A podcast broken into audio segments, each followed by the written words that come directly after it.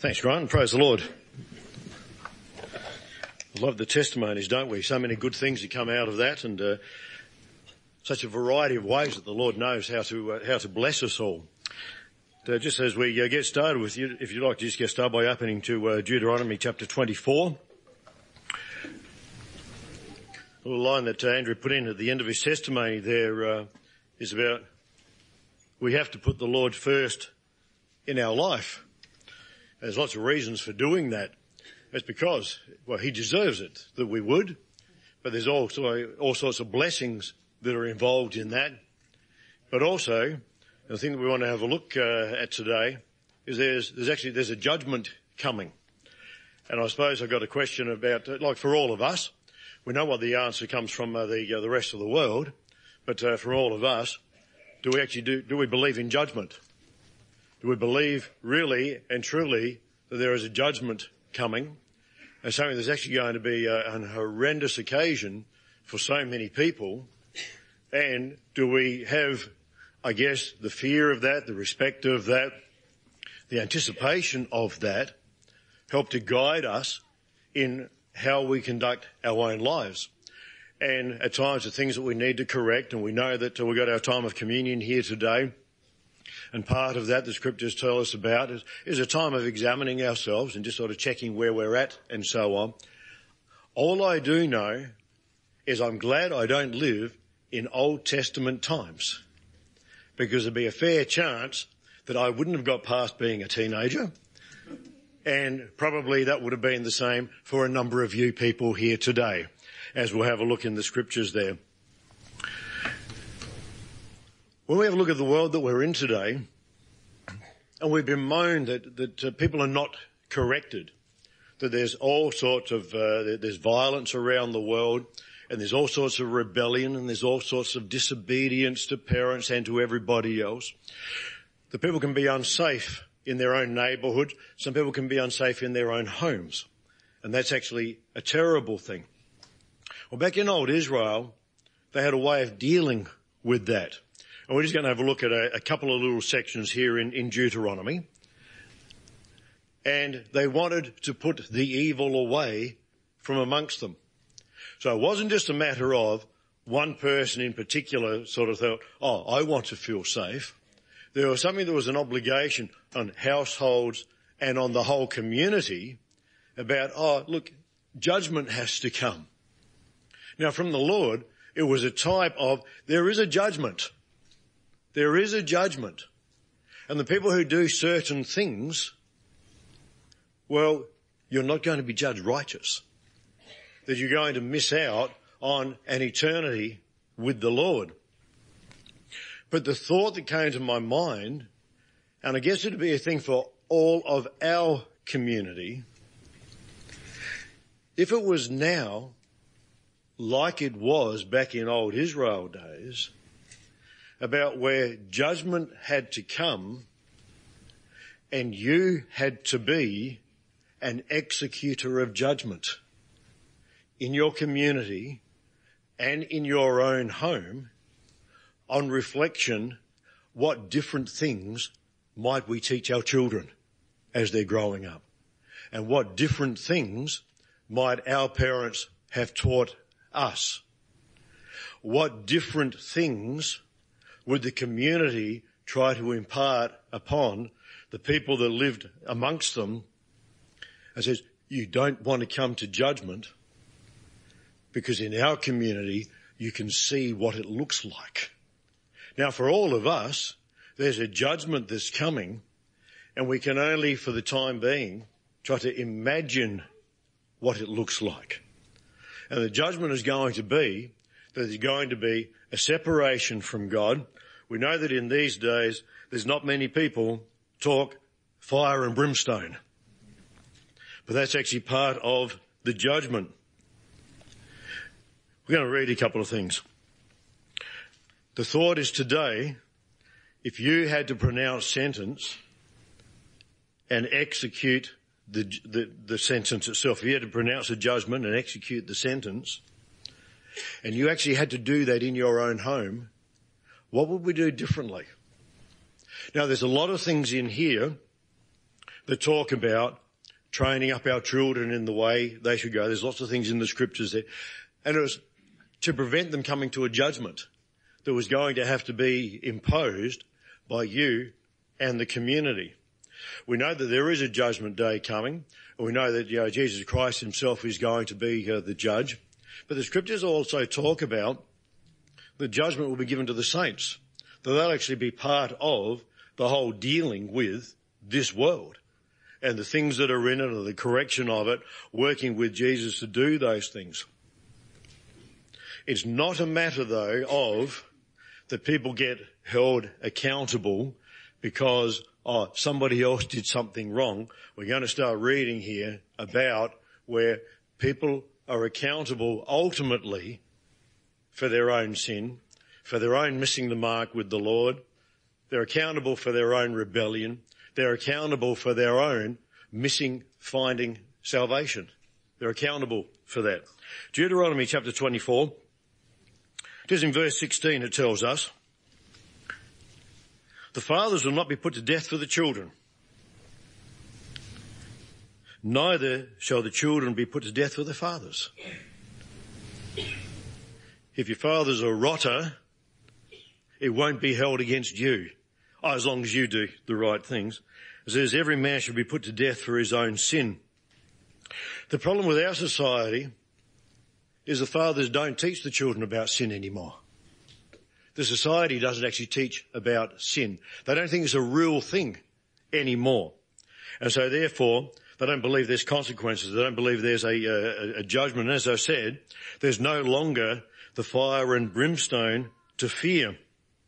In Revelation 21, I'll just read this. He who overcomes, who overcomes the world by adhering faithfully to uh, Christ Jesus, Lord and Saviour, will inherit good things. Talks about some particular things. And I'll be his God and he'll be my son. But as for the cowards and the unbelieving and the abominable, in the Amplified it says those who are devoid of character and personal integrity and practice or tolerate immorality or any other sin and murderers and sorcerers.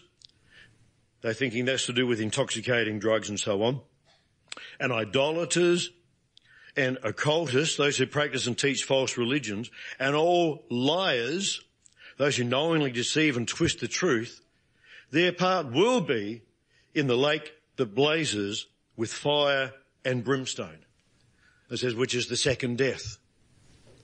Now, in most parts of our society, in most parts of Christendom, people don't talk about fire and brimstone anymore. They actually don't talk about there being a judgment. And so nobody seems to take those things seriously. So therefore, they don't have something that moderates what they do in their life. And we run into all sorts of difficulties about that. By contrast, we're told that the mouth of the righteous will speak wisdom and his tongue does talk of judgment. That's from Psalm 37. The people who actually know and understand about God they actually do talk about judgment to come. And the scriptures say you need to be saved from that judgment that's to come. And we're told that the law of God is in his heart. And none of his steps will slide. Whereas as the law of God is in his heart, that also means God's judgments are in his heart. God's judgment on things, the, the, the threat of a judgment, the realization, but also the respect for the judgment that God's going to have are in a person's heart and that causes them to be guided in what they do and what they believe. We want to have a look back in the Old Testament about where judgment came upon people. And back in those days, it came from your community. It came from your community. So let's just go first off. Uh, Deuteronomy chapter 17, I think it is. So this little section talks about if you find any man or woman that's doing some things that are incorrect. Now, there's a big emphasis on about serving other gods and worshipping them. Do you know that the fact is that if people aren't serving and worshipping the Lord, then they actually do have other gods in their life, other things that have higher priority in their life than God. So it actually applies to a whole heap of things. When you start reading here in verse uh, 2, we'll look at three sections through Deuteronomy. Just verse 2 through to verse 7 we'll read. If there be found any among you within any of thy gates, which the Lord thy God giveth thee, man or woman.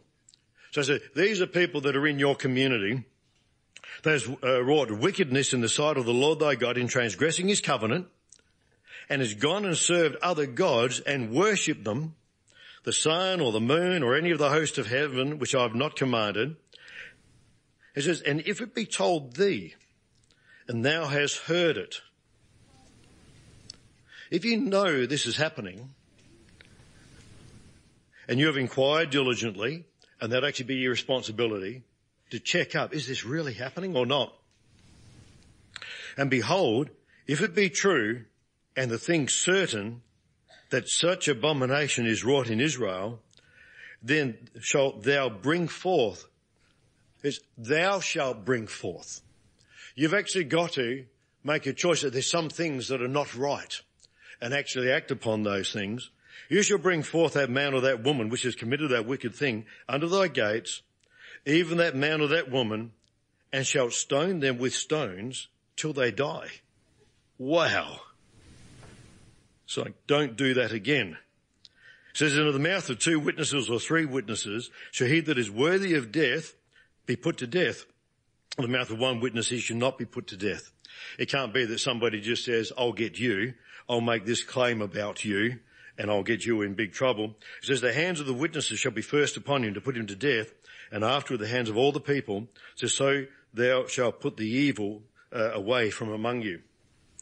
Now this is a serious business because we found that when the community didn't exercise judgment, then ultimately God had to. Because when they didn't actually act upon this, then there were all sorts of things brought into their midst and it got worse and worse and worse until ultimately, rather than individuals being brought to task for the things that they were doing and they were teaching, God actually dealt with thousands. And, was, and he said, you want to see what judgment looks like? I'll give you a view of it. Now, if you were in that society and you had seen judgment come as you were growing up as a child, you'd seen that happen to people, you'd have it really, really clear in your mind, goodness me, you don't go and do that. You don't go and do that. Let's go to chapter uh, 13. So I just want three little sections from here. Now we might think, oh well, if it be just a man or a woman, there's just somebody else in the community, oh they've done the wrong thing. Oh well, well it's their own fault. It becomes more difficult than that. In chapter 13, well, actually it started more difficult than that. In chapter 13, and we'll just start reading in, uh, in verse uh, 6. If your brother the son of thy mother, was talking about a natural brother, this as close as it can get to you. If your brother or your son or your daughter or the wife of uh, your bosom or your friend, which is as thine own soul, entice thee secretly saying, let us go and serve other gods. Let's not follow the Lord. Let's go and do and get involved with all these other practices. It is a matter of, if we're going to forsake that we're going to follow God, then there's other things that have become a greater priority in our life. So, oh, these then become your gods. It says, let us go and serve other gods, which has not known thou or your fathers, namely the gods of the people that are round about you, nigh unto thee or far off from thee, from the one end of the earth even unto the other end of the earth. Thou shalt not consent unto him or hearken unto him, neither shalt thine eye pity him. Wow. We're talking about the people that we would love the most. Not even to pity them, neither shalt thou spare, neither shalt thou conceal him. You don't hide it away and say, I know he's doing this. I'm not going to let anybody else know. I couldn't, I couldn't imagine doing that to do with this person that's close to me. Don't conceal him, but thou shalt surely kill him. Thine hand shall be the first upon him to put him to death, and afterward the hand of all the people. And you think, wow, I'm glad I don't live in those times. I mean, with the mentality that we have here, we're not brought up with these ways. These people were. But there are important times where they had to think about judgment. They actually had to think about God's righteousness and how good his righteousness is, but also how severe his righteousness is. So the hands of all the people, and thou shalt stone him with stones that he die, because he has sought to thrust thee away from the Lord thy God, which brought thee out of the land of Egypt from the house of bondage. Now some people would challenge and say, oh, so he just wanted to have a variation in his religion. No, it was, it was, it was more serious than that. He wanted you to miss out on your salvation, is really what it was. He was going to have you to miss out on your salvation. And the Lord says that's the, that's the level of understanding I want you to have out of these things. It says, and all Israel shall hear and fear and shall do no more any such wickedness as this is among you. Some people within their families would have already experienced what it looks like when within a family you had to deal with one of your own. And then the question would be, when you became a, a parent, what would you teach your children? It wouldn't be about, oh, let's just have a lot of fun. You've got to learn important things. And the Lord wants us to be learning important things. Very important things, of course. Chapter 21, which is the third section.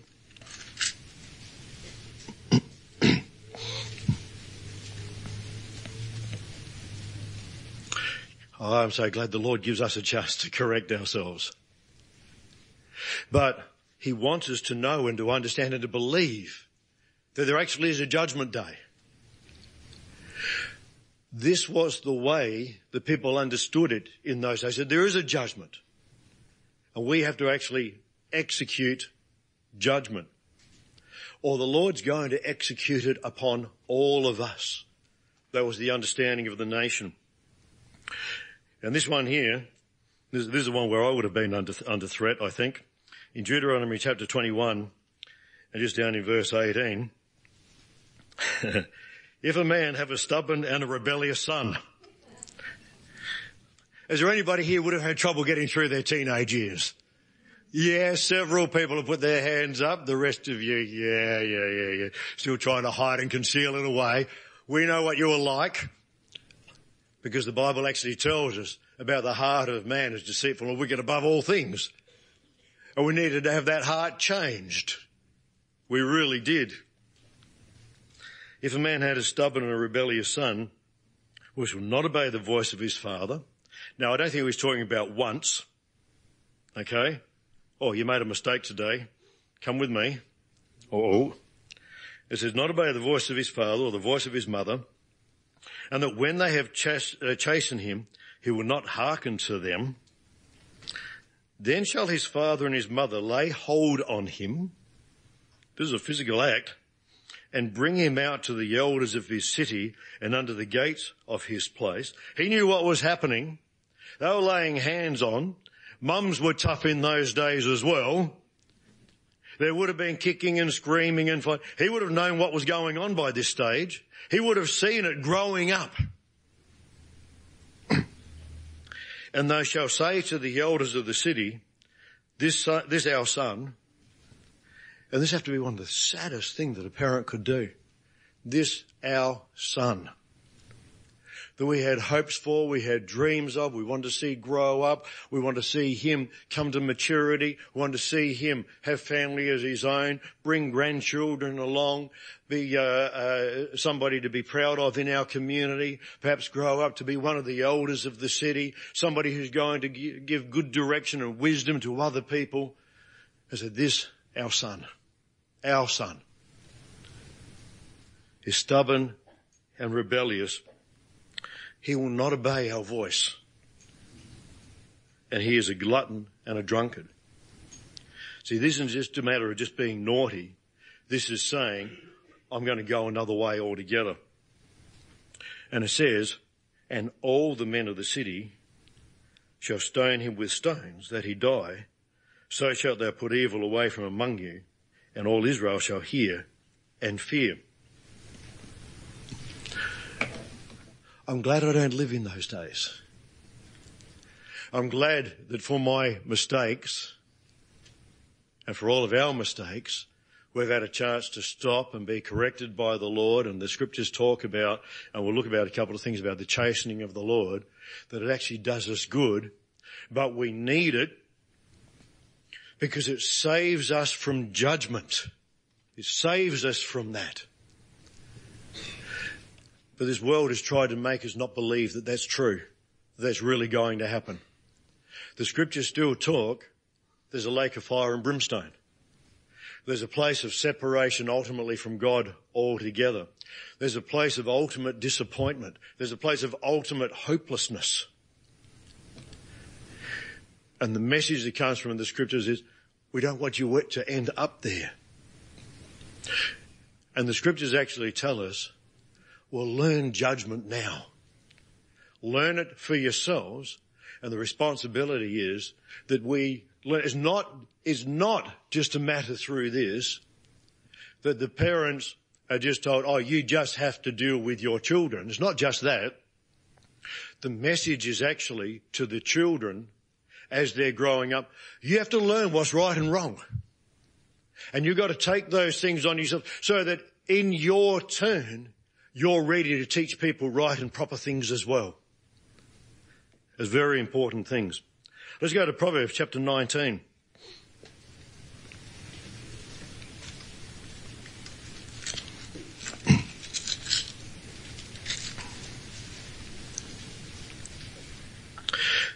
Do you know in our society, you'll actually get from a lot of people, I love my children too much to discipline them. And we think, oh no, are you in trouble? Are you in trouble?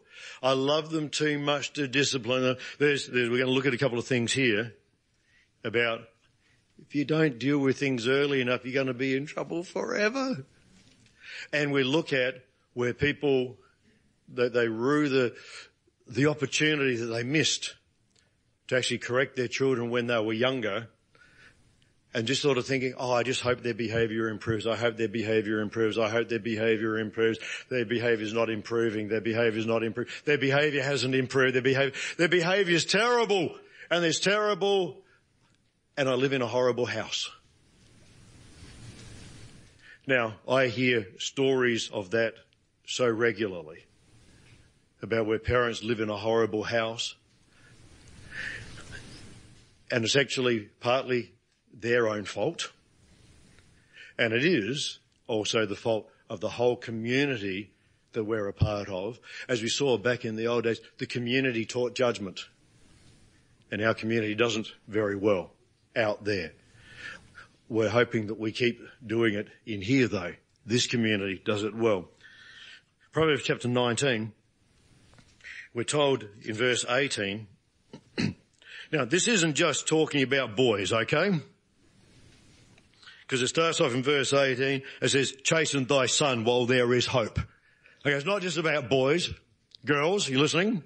It's not just about naughty boys, okay? It's about chastening your children when there is hope. Uh, just uh, we only want verse 18 and 19, but then I want a little bit from the uh, the amplified on things as well. Chasten thy son while there is hope. It says, and let not thy soul spare for his crying. Now this is a thing that people sort of really, really struggle with oh, if I go and if I, if I, if I try to deal with them, if I try to discipline them, they cry and I don't like it when they cry and so on. But the problem is if you actually don't deal with the problem early, before the attitudes harden, they become a habit. They become the habit of the person's life. If things don't get dealt with, you will end up past hope. You'll end up too late to deal with it. And later on, a greater punishment will not achieve what a smaller one when their younger one would have been effective in. Do we understand that? Later on, a greater punishment will not achieve what something done appropriately when they were younger would have been effective at. We're told here in verse 19, it says, a man of great wrath shall suffer punishment. For if thou deliver him, yet must, thou must do it again. Now the wording there in, in, in uh, for us is a little bit awkward. A man of great anger, right, of great wrath, should bear the penalty for his quick temper and lack of control. It should be addressed, is what it's saying. But then it goes on and says, but if you rescue him and do not let him learn the consequences of his actions, if you don't make people to understand there's a judgment that goes with this. If you rescue him and don't let him learn from the consequences of his actions, you will only have to rescue him over and over again. There'll actually never be an end to the cycle. There will never be an end to the cycle. What an unhappy home that is. It's one of my favourite little quotes uh, uh, to do with some some things in my work and so on. From a man named Frederick uh, Douglass, I quoted it before. As far as dealing with uh, children, it is easier to build strong children than to repair broken men. It's easier to do that. If we rescue him, now this is talking about chasing your son. I believe this is really also for the whole church. When people come to the Lord, we try to teach people in the Lord, do it right. Amen. In the Lord, do it right. There are things that need to be put away in our life. We can go through all of those. I might list a couple off just before I finish, but there's the things about the anger and the wrath and the self-centeredness and all sorts of things. And the disobedience to parents and all sorts of things that the scriptures talk about.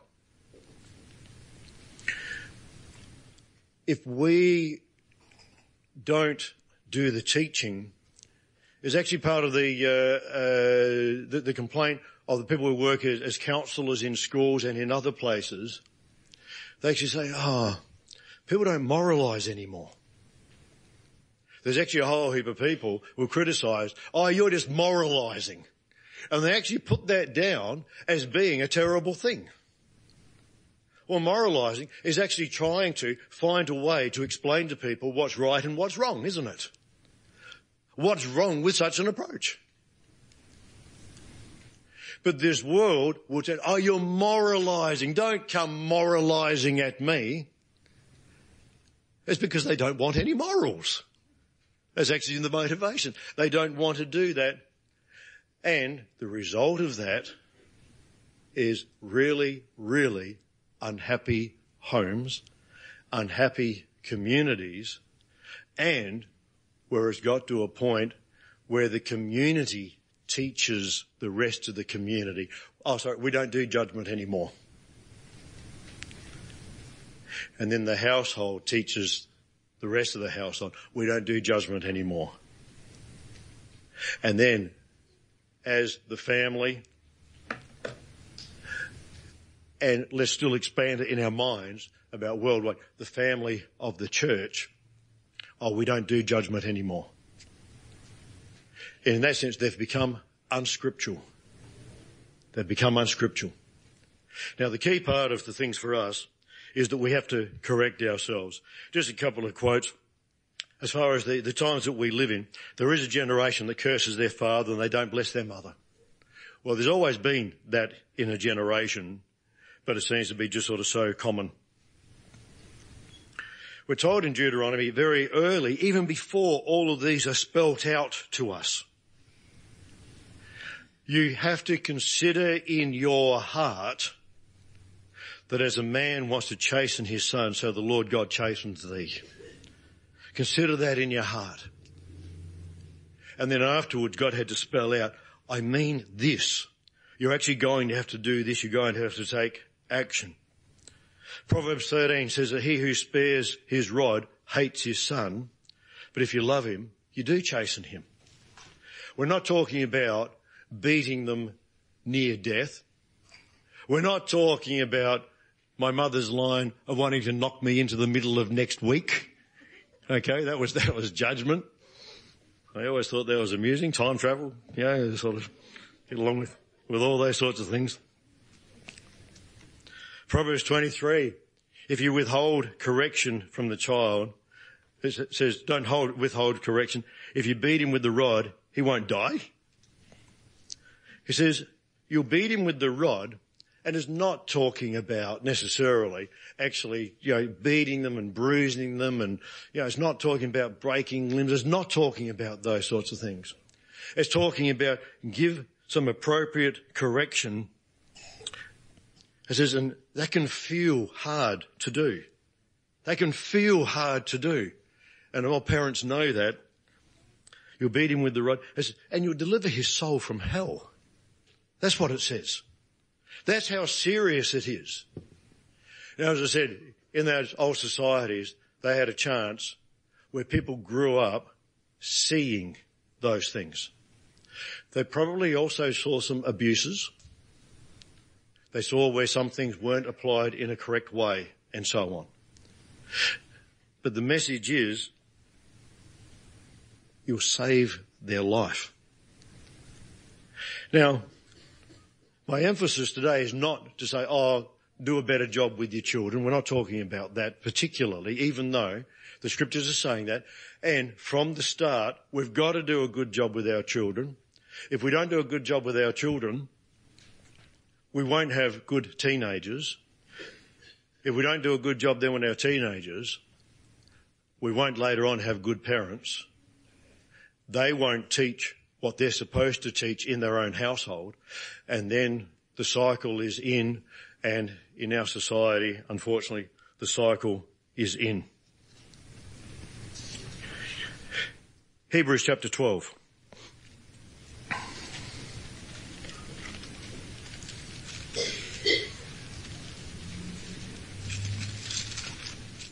We need to get on to, well, what about us?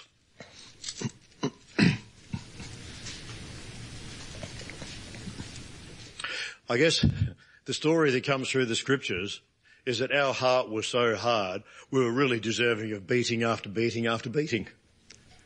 And our rebellion was always only going to bring us to judgment, yeah? Our rebellion, our ways, our attitude, they were only going to bring us to a judgment in the end. But God's goodness saw it that he might change a heart so that we don't we're not compelled to be like that over and over. And then we're told with this new heart, oh, don't rebel against the opportunity goes with that. But in chapter 12, just in verse, uh, just a couple of scriptures, verse 9, it said, furthermore, we have had fathers of our flesh which corrected us. And we gave them reverence. We actually didn't hate them for the uh, correction. Actually, I'm a, I'm a very strong believer, uh, uh, both in our homes and in the, the, the school where, the schools where I've worked and so on. The people actually, if I, if I uh, talk from a, being a, a teacher's view, that the kids don't actually ultimately hold it against you if you act in the way that they expect a teacher to act if you actually had to tell them off and you had to give them detention or you had to suspend them or you had to, back in the old days, you had to cane them. We don't do that anymore.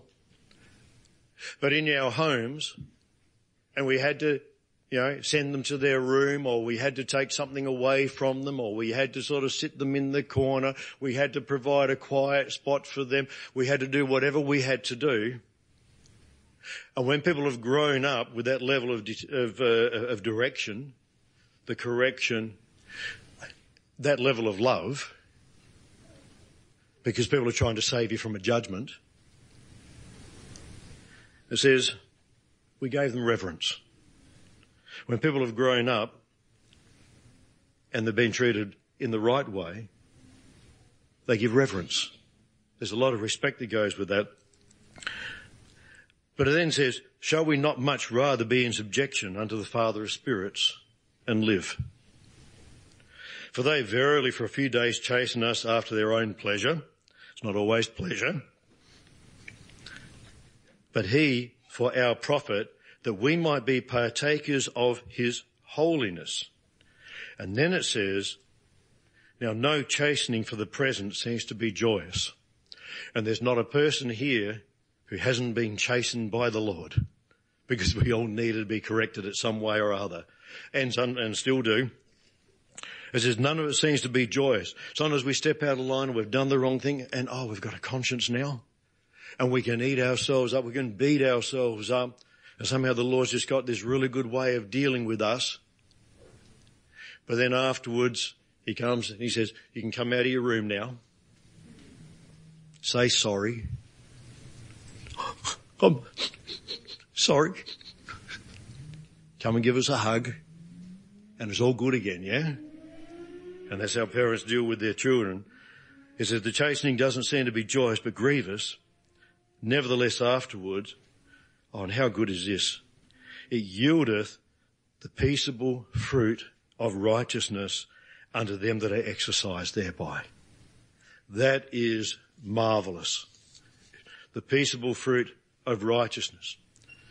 You can go through and you can do a search and you will find probably a hundred or more of things that go along the line about the Lord himself.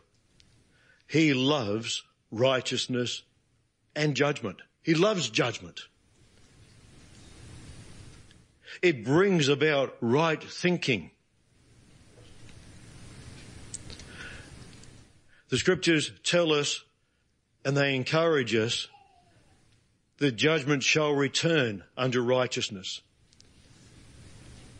It means judgment will again be righteous. When we look at this world, there's not righteous judgment. We find it in Habakkuk it talks about, uh, there's a question about, I see iniquity and I see grievance, there's spoiling and there's violence, and that because of that there's strife and there's contention.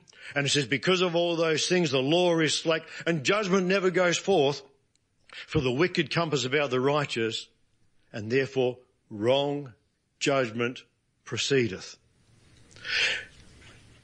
The worst wrong judgment that there is is that people have come to believe that there's no judgment. Because that leaves them so vulnerable and it means that they're ripe only for that judgment. The one that they're not really after. It goes almost poetic in the Psalms as well. Righteousness and judgment are the habitation of his throne. The Lord looks around. I want people to look at me and I want them to think about it's about righteousness and it's about judgment and it's about all sorts of good ways. Acts chapter 17. Just a couple of things here just to, uh, to finish off for us today. Folks, we want to be believing the Word of God.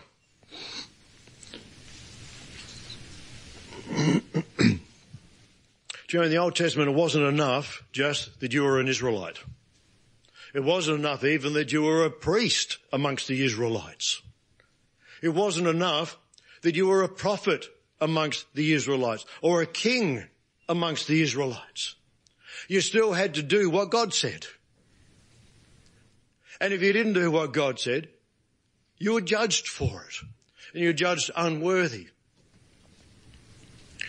For us is not enough that we come to a meeting every Sunday. That's not enough. It's not enough by itself that God's been good enough to fill us with His Holy Spirit, that He's given us a way of salvation. That's His goodness that we have those things. And then He invites us, you come and grab all the benefits that go along with that. But He goes, but do it right. Back in the Old Testament, it was you of all the people of the earth have I known. And he said, therefore I'll punish you for your sins. How much more do we know the Lord? There's a judgment coming. In Acts chapter 17 and verse 31, it tells us, He has appointed a day in the which He will judge the world in righteousness by that man who He has ordained, whereof He has given assurance unto all men, in that He has raised Him from the dead. Praise the Lord. We're told in Hebrews that this man, Jesus Christ, he was once offered to bear the sins of many. If we leave out a couple of words, we just say Christ offered to bear the sins of many. Christ offered, you are worthy to be taken before the elders. You are worthy to be taken before your family. You are worthy to actually be put to death already. And Jesus said, I'm going to step in in your place. You've got another chance and I'm going to help you to do it right as well. That's an amazing thing that he's done for us. And we're told that he suffered for sins, the just for the unjust. And that's why we remember him today. He's a worthy king. He's a worthy high priest. He's a worthy prophet. He's a worthy brother. He's a worthy savior. That he had a look at all of those situations and he said, I want to save you from all of that. You know, the scriptures talk about in actually in, in, a few places. You can look in, in, in, in Corinthians and in Jude and Daniel and Revelation. And it talks about as much as Jesus is the ultimate judge, it says the, the saints will judge the world. Now part of the time that we've got here together while we're waiting for Jesus to appear is that we learn right judgment. We've got to first judge ourselves and compare ourselves, of course, to what God wants us to be. And when we ask Him, He corrects us and He helps us with all of those things.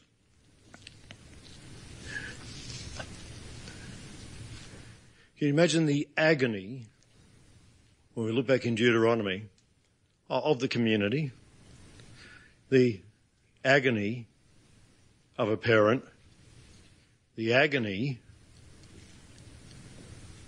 of someone who's a brother or a, you know, a son dealing with somebody or whatever, and having to actually pronounce judgment. Jesus Christ as it were, has taken all of those roles. He says, oh, well now I'll, I'll be the judge. And he warns us and he alerts us and he says that I'll, I'll sort out your life. Just lean on me with it. But as we're looking through these things, we just need to know that we have to take on responsibility within the church, within our own homes and as we present ourselves at our community, when people turn around and say, oh, come along and do this. We have to actually say, no, I'm not going to do that. And we actually actually give them fair warning. Do you know, people who do that, they're only going to get judged for it.